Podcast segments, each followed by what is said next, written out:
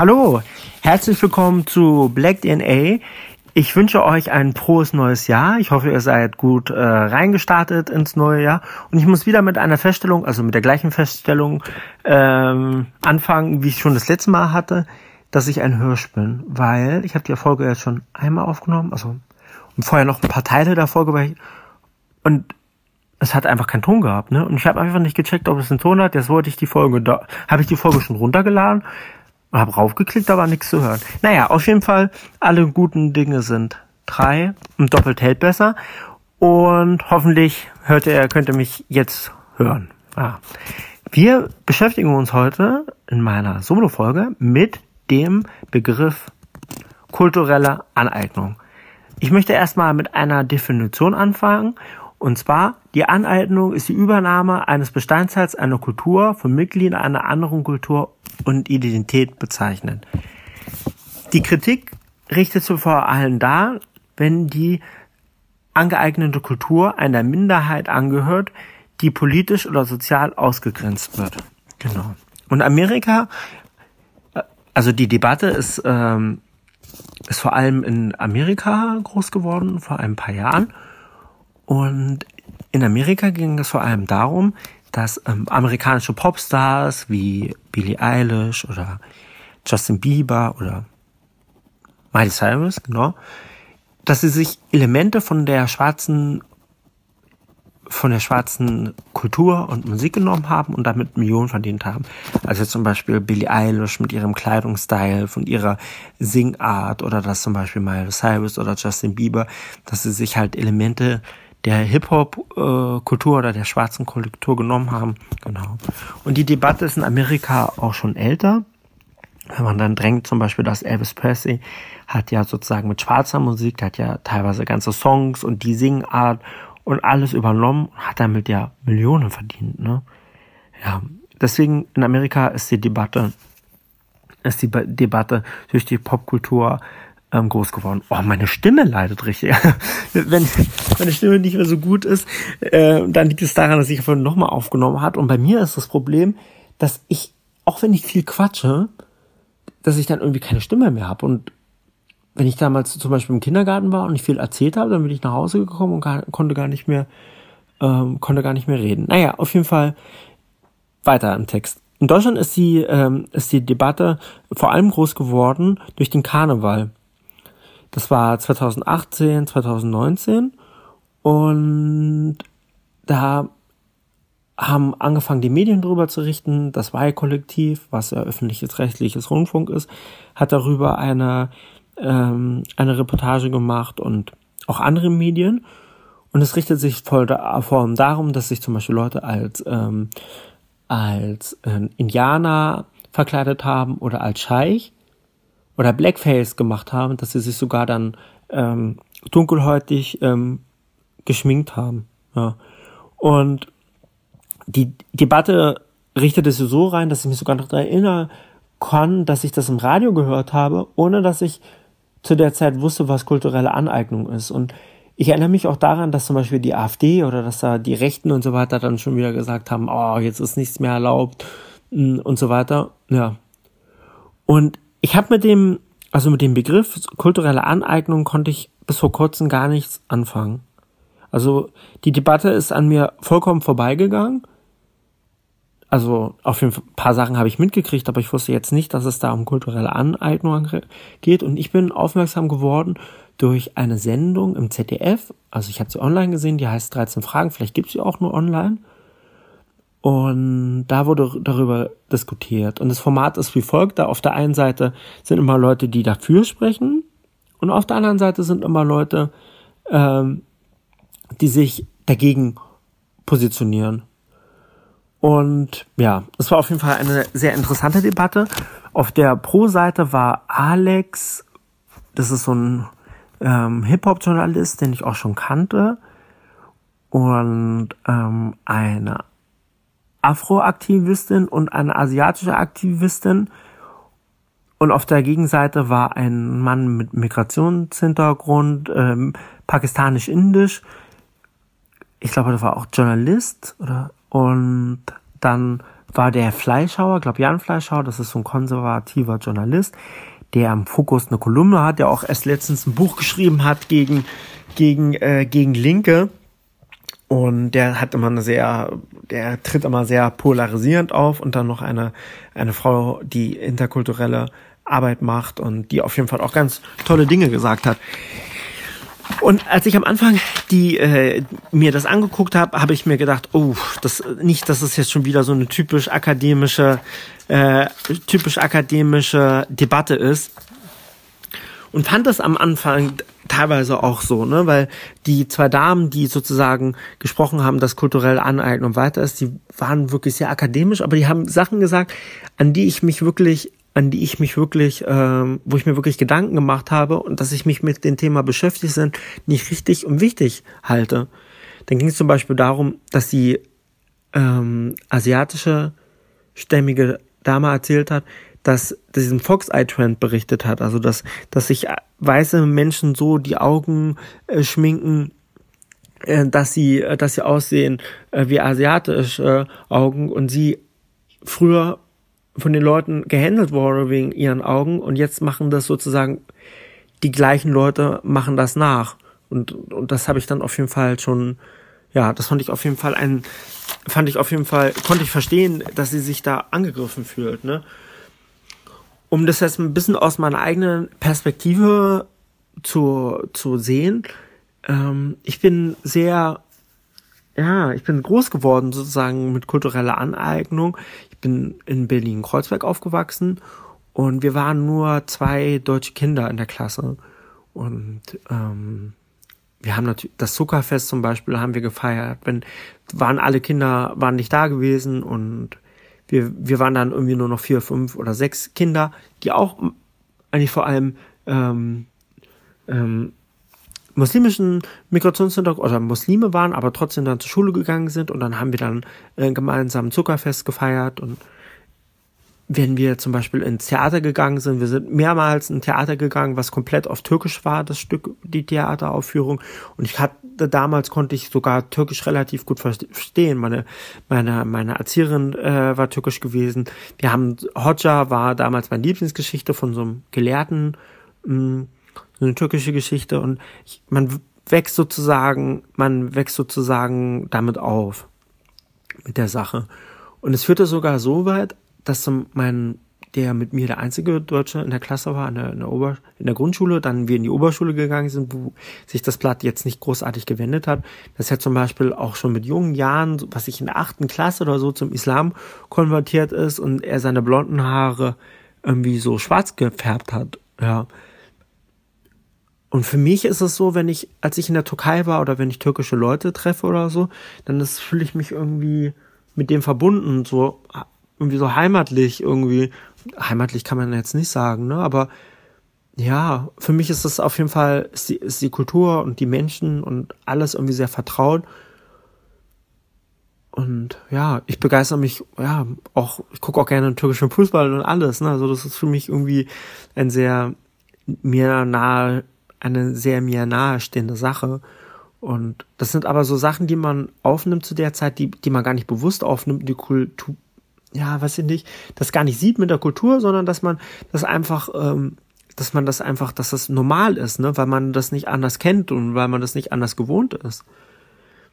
Wir hatten zum Beispiel, man konnte auch viel islamischen Unterricht, also Religionenunterricht war aufgeteilt in kirchlichen und in islamischen. Ich fand natürlich beim kirchlichen, aber es war auf jeden Fall alles irgendwie sehr nah. Ja. Und meine Frau kommt aus Nepal und sie freut sich immer extrem, wenn, wenn Leute, ähm, wenn Leute zum Beispiel militieren oder Sachen einfach aus der, aus der indischen, nepalesischen oder tibetische Sachen oder Symbole oder sich darüber auskennen oder dahin gereist haben und da ein Interesse haben und so weiter.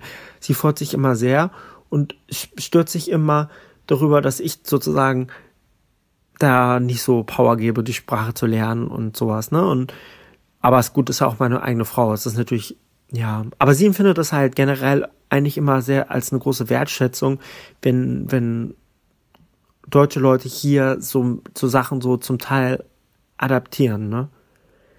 Ja. Wo ich aber wirklich auch schon unbewusst, bevor ich diese Debatte äh, überhaupt davon mitgekriegt habe, was mich, was mich so in meinem persönlichen Alltag irgendwie aufgefallen ist und gestört hat, ist, dass jetzt zum Beispiel Begriffe ähm, sehr inflationär geworden sind, zum Beispiel so islamische Begriffe, Wallah, Inshallah und ähm, ja, dass sie von, von dass sie irgendwie so Mainstream geworden sind, dass das irgendwie jeder deutsche YouTuber sagt und dass man, wenn man Leuten spricht, zum Beispiel auf der Arbeit, wo du weißt, hey, die haben, die respektieren die muslimische Kultur, die respektieren gar nicht die Kultur und die sagen, ähm, die sagen, die sagen, sagen trotzdem. Und denke ich mir auch immer, warum musst du das dann ja, also mich stört das auch. Mich stört das sogar so weit, hat jetzt nichts mit Kultur zu tun oder so, dass wenn, wenn jetzt Leute zum Beispiel nicht aus Berlin kommen und wenn die einfach so künstlich Berlinern, also das stört mich, das stört mich irgendwie. Ich weiß nicht warum, aber ja, das stört mich, äh, das, das stört mich auf, äh, stört mich auf äh, jeden Fall. Und was auch ähm, die Dame angesprochen hatte, als sie über ähm, die Augen, was ich vorhin schon angesprochen hat und so weiter. Und ich kann das absolut verstehen, ne? Dass wenn, dass sie, wenn die Leute sie damals darüber lustig gemacht haben, wenn sie das heute sieht, dass die, dass die Leute, also wenn, dass sie sich dann genauso schminken und so weiter. Aber was halt so ein bisschen das Schwierige an der Debatte ist, also ich verstehe das, wenn sie das verletzt und das ist, ja, das ist absolut verständlich. Aber wenn sie jetzt zum Beispiel jemand auf der Straße sieht, zum Beispiel eine Frau, und sie hat ihre Augen so geschminkt so. Und sie denkt ach das ist so eine die ist irgendwie kommt aus einem weiß, weißen ähm, Elternhaus und ähm, ja und und stört sich daran, aber es kann ja sein, dass sie zum Beispiel aufgewachsen ist in einer in einer Familie, wo ihr Stiefvater, Stiefmutter irgendwie asiatischstämmig ist oder sie adoptiert wurde oder man weiß ja nie ganz, was dahinter steckt und was auch ein wichtiges Argument war, was die ähm, Seite die sozusagen gingen, also dafür gesprochen hat, dass es nicht so schlimm ist, hat der ähm, einer hergesagt, dass dass ähm, solange es nicht verletzend gemeint, das ist nicht schlimm. Aber man kann das, ja, es ist halt schwierig. Es ist halt schwierig, weil man kann sozusagen nicht in die Leute, in die Leute hineingucken, welche Absicht haben oder welche Ab Ab Absichten sie nicht haben. Und wenn man das einfach nur sieht, dann ist es ja auch normal, ähm, dass einen das stört. So. Und was auch ein, was ich auch ein interessantes Beispiel von der Dame in der Diskussion in der Sendung fand, war, dass sie erzählt hat, dass sie damals irgendwie zur Schule gegangen ist und ihr asiatisches Essen Kimchi ausgepackt hat. Da wurde sie irgendwie gehändelt und die Leute haben gesagt, hey, das stinkt und ja, und haben sich darüber lustig gemacht und die gleichen Leute, das hat sie nicht so gesagt, aber die machen jetzt bestimmt irgendwelche Instagram-Posts und schreiben so, ey, die beste Kimchi der Stadt und du musst ja zu diesem neuen angesagten Wesen gehen und so, ne? Äh, dass sich das äh, Blatt da sozusagen äh, gewandelt hat und dass das die gleichen Leute sind und die sich damals darüber lustig gemacht haben und jetzt das, weil es in ist, äh, sich so verhalten und dass einen das stört das kann ich verstehen. Aber auf der anderen Seite, wenn jetzt zum Beispiel dieses Essen wie zum Beispiel Kimchi, äh, wenn jetzt Kimchi ähm, in ist und vielleicht ein Achtjähriger auch schon mit seinen Eltern eine Kimchi ge äh, gegessen hat und merkt, ey, das ist lecker so, dann wird er sich darüber nicht lustig machen, sondern wird eher sagen, ich esse auch gerne Kimchi und ich weiß, was das ist und so, ne? Deswegen ist gerade was Essen angeht, ist es ja, ist es eigentlich eine tolle Abduktion und es ich meine, man muss sich mal vorstellen, ne, wie, wie, wie gut sich unser Essen gewandelt hat. Jetzt nicht gegen die deutsche Küche so, ne, aber die Aneignung von, von anderen kulturellen Essen und so weiter hat das Essen, also das Leben hier auf jeden Fall lebenswerter gemacht, meiner Meinung nach. Was mir aufgefallen ist zum Beispiel, dass die die meisten Restaurants äh, in Berlin werden von Menschen mit Migrationshintergrund geführt. Ich bin ja Essenslieferant und ich war bestimmt schon in 100 Restaurants und ich habe es einmal erlebt, dass ein Restaurant irgendwie rein deutsch war, also so von einem Deutschen geführt wurde. Vielleicht liegt es auch daran, dass ich hier in Schöneberg unterwegs bin, Schöneberg, Tiergarten Süd, ähm, an der Gegend und war einmal irgendwie im Paulaner Brauhaus, aber sonst waren es immer eigentlich Restaurants, die äh, migrantisch geführt waren. Und die meisten Restaurants in Berlin, also die italienischen Restaurants, sind gar nicht in italienische Besitzer, vielleicht ein bisschen die gehobeneren, gut, das kann man auch nicht immer sagen, aber die viele Restaurants hier sind äh, Pizzerien, ähm, sind in libanesischer oder in, in albanischer Hand. Und sie haben sich das sozusagen schwierig gehabt, in Deutschland Fuß zu fassen, weil sie ausgegrenzt wurden durch Sprache, durch alle möglichen Sachen. Und die haben sich sozusagen die äh, italienische Kultur angeeignet und haben sich damit eine Selbstständigkeit geschaffen, die jetzt schon teilweise bei manchen Familienrestaurants schon 30 Jahre oder so, ne? Sie haben sich sozusagen mit ihrer Identität, also nicht ihre Identität, sie haben sich sozusagen ein Lebens äh, Lebensstandpunkt, Lebensstandard, hä, wie sagt man denn? Auf jeden Fall haben die sich das was aufgebaut, dass sie darüber halt jetzt über, Generationen leben und in dem Fall ist, äh, ist äh, kulturelle Aneignung absolut positiv, ne? Und ich denke, wenn wir, dass man generell sagen kann, wenn man multikulturell aufwächst, so, dann sind einem die ganzen Sachen vertraut und dann gibt es einen auch keinen Grund, jemanden darüber zu, äh, äh, zu äh, diskriminieren.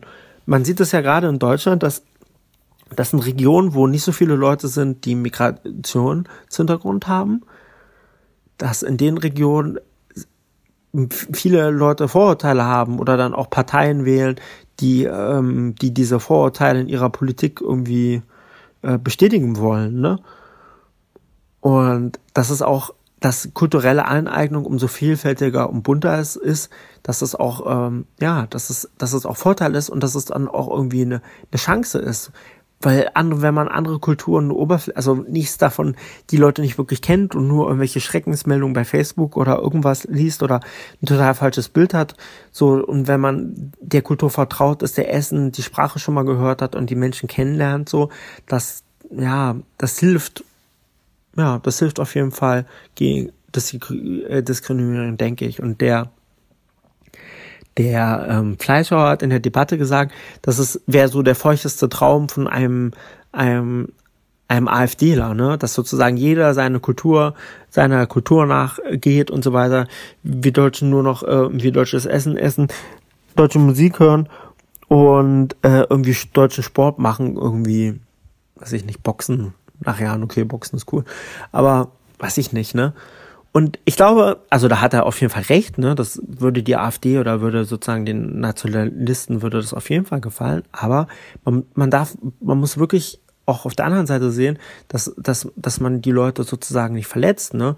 Und wenn jetzt zum Beispiel irgendein ein Deutscher, der gar nichts mit der Sache zu tun hat mit asiatischen Lebensmitteln oder so und da irgendwie Millionär wird und die einfach die Sachen sozusagen von der Kultur genommen hat, dass sich da Leute gestört fühlen, so, das verstehe ich. Wenn jetzt zum Beispiel jemand eine Berliner Eckkneipe aufmacht, um damit irgendwie Geld zu verdienen, der überhaupt keinen Bezug macht und aus Bayern kommt und so weiter, das würde mich auch stören. Warum mich auch immer das stören würde, aber ja, so, ich kann das auf jeden Fall, ich kann das auf jeden, ich kann das auf jeden Fall nachvollziehen, so, ne? Und man muss auf jeden Fall aufpassen, dass die, dass die, äh, dass die Debatte nicht so akademisch wird, so, ne?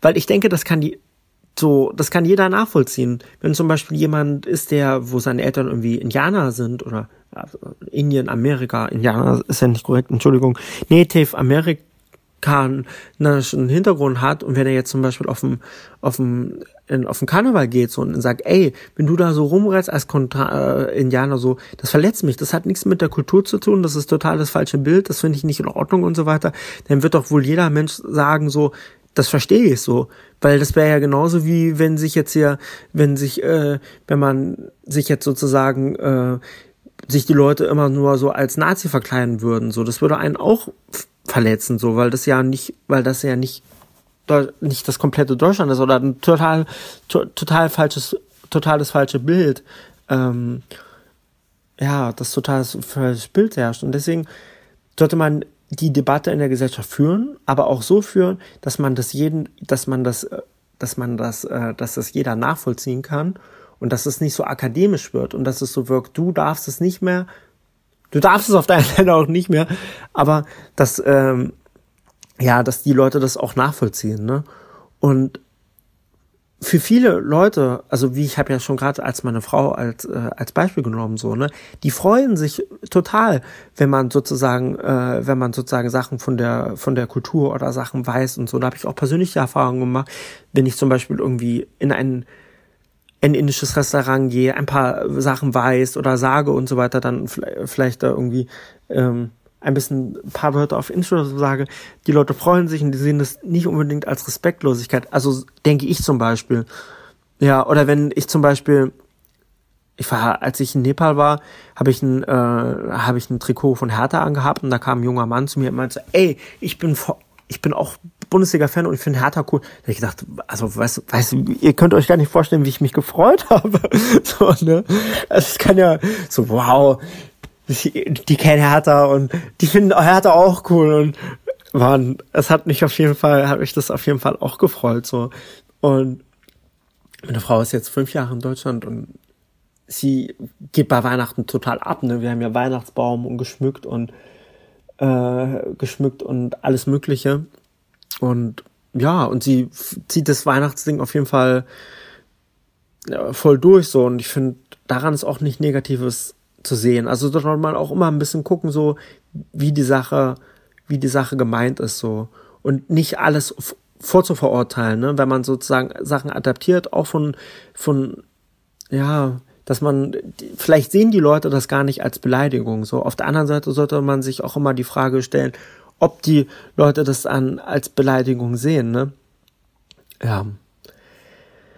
Weil als, ja, als Weißer ist man natürlich oder ist man halt immer in der, ist man halt immer in der, in, in der Etabli in der Position, in der man, man hat selber nie diese, äh, diese Erfahrung gemacht, dass man diskriminiert wurde und deswegen kann man da gut reden und kann ich auch gut reden und vielleicht ist auch, was ich gesagt habe, total blöd und in, in fünf Jahren oder sowas oder vielleicht bin ich später oder so, sage ich auch, Mann, da habe ich wirklich eine habe ich so wirklich eine falsche Meinung gehabt und man entwickelt sich weiter und deswegen ist es auch wichtig, über solche Sachen zu sprechen, auch zu diskutieren. Diskutiert gerne mit mir darüber, dass, dass man sich dann in den Punkten weiterentwickelt und dann auch eine andere Sichtweise drauf hat. Ne? Vielleicht ist meine Sichtweise noch nicht so richtig und wenn ich etwas Falsches gesagt habe oder etwas, ähm, dann macht mich bitte darauf aufmerksam. Ja, ich, ich, ich mag es, mich zu hinterfragen, ich mag es, Dinge zu hinterfragen. Genau. So viel soll es erstmal zum ähm, Thema gewesen sein. Ich hoffe, ihr hattet Spaß beim Zuhören und wir hören uns bei der nächsten Folge. Tschüss!